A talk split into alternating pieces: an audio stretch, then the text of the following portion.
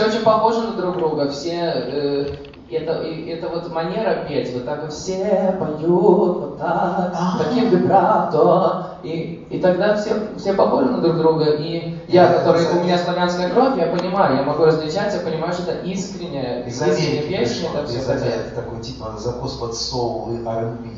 Это нет, это не это нет. Потому что у нас как раз в Советском Союзе была совершенно другая вокальная школа, такая вот прямолинейная, с прямым звуком, комсомольская, ура! А это вот как-то вот то, что ты показываешь, это все-таки пришло, мне кажется, из Америки.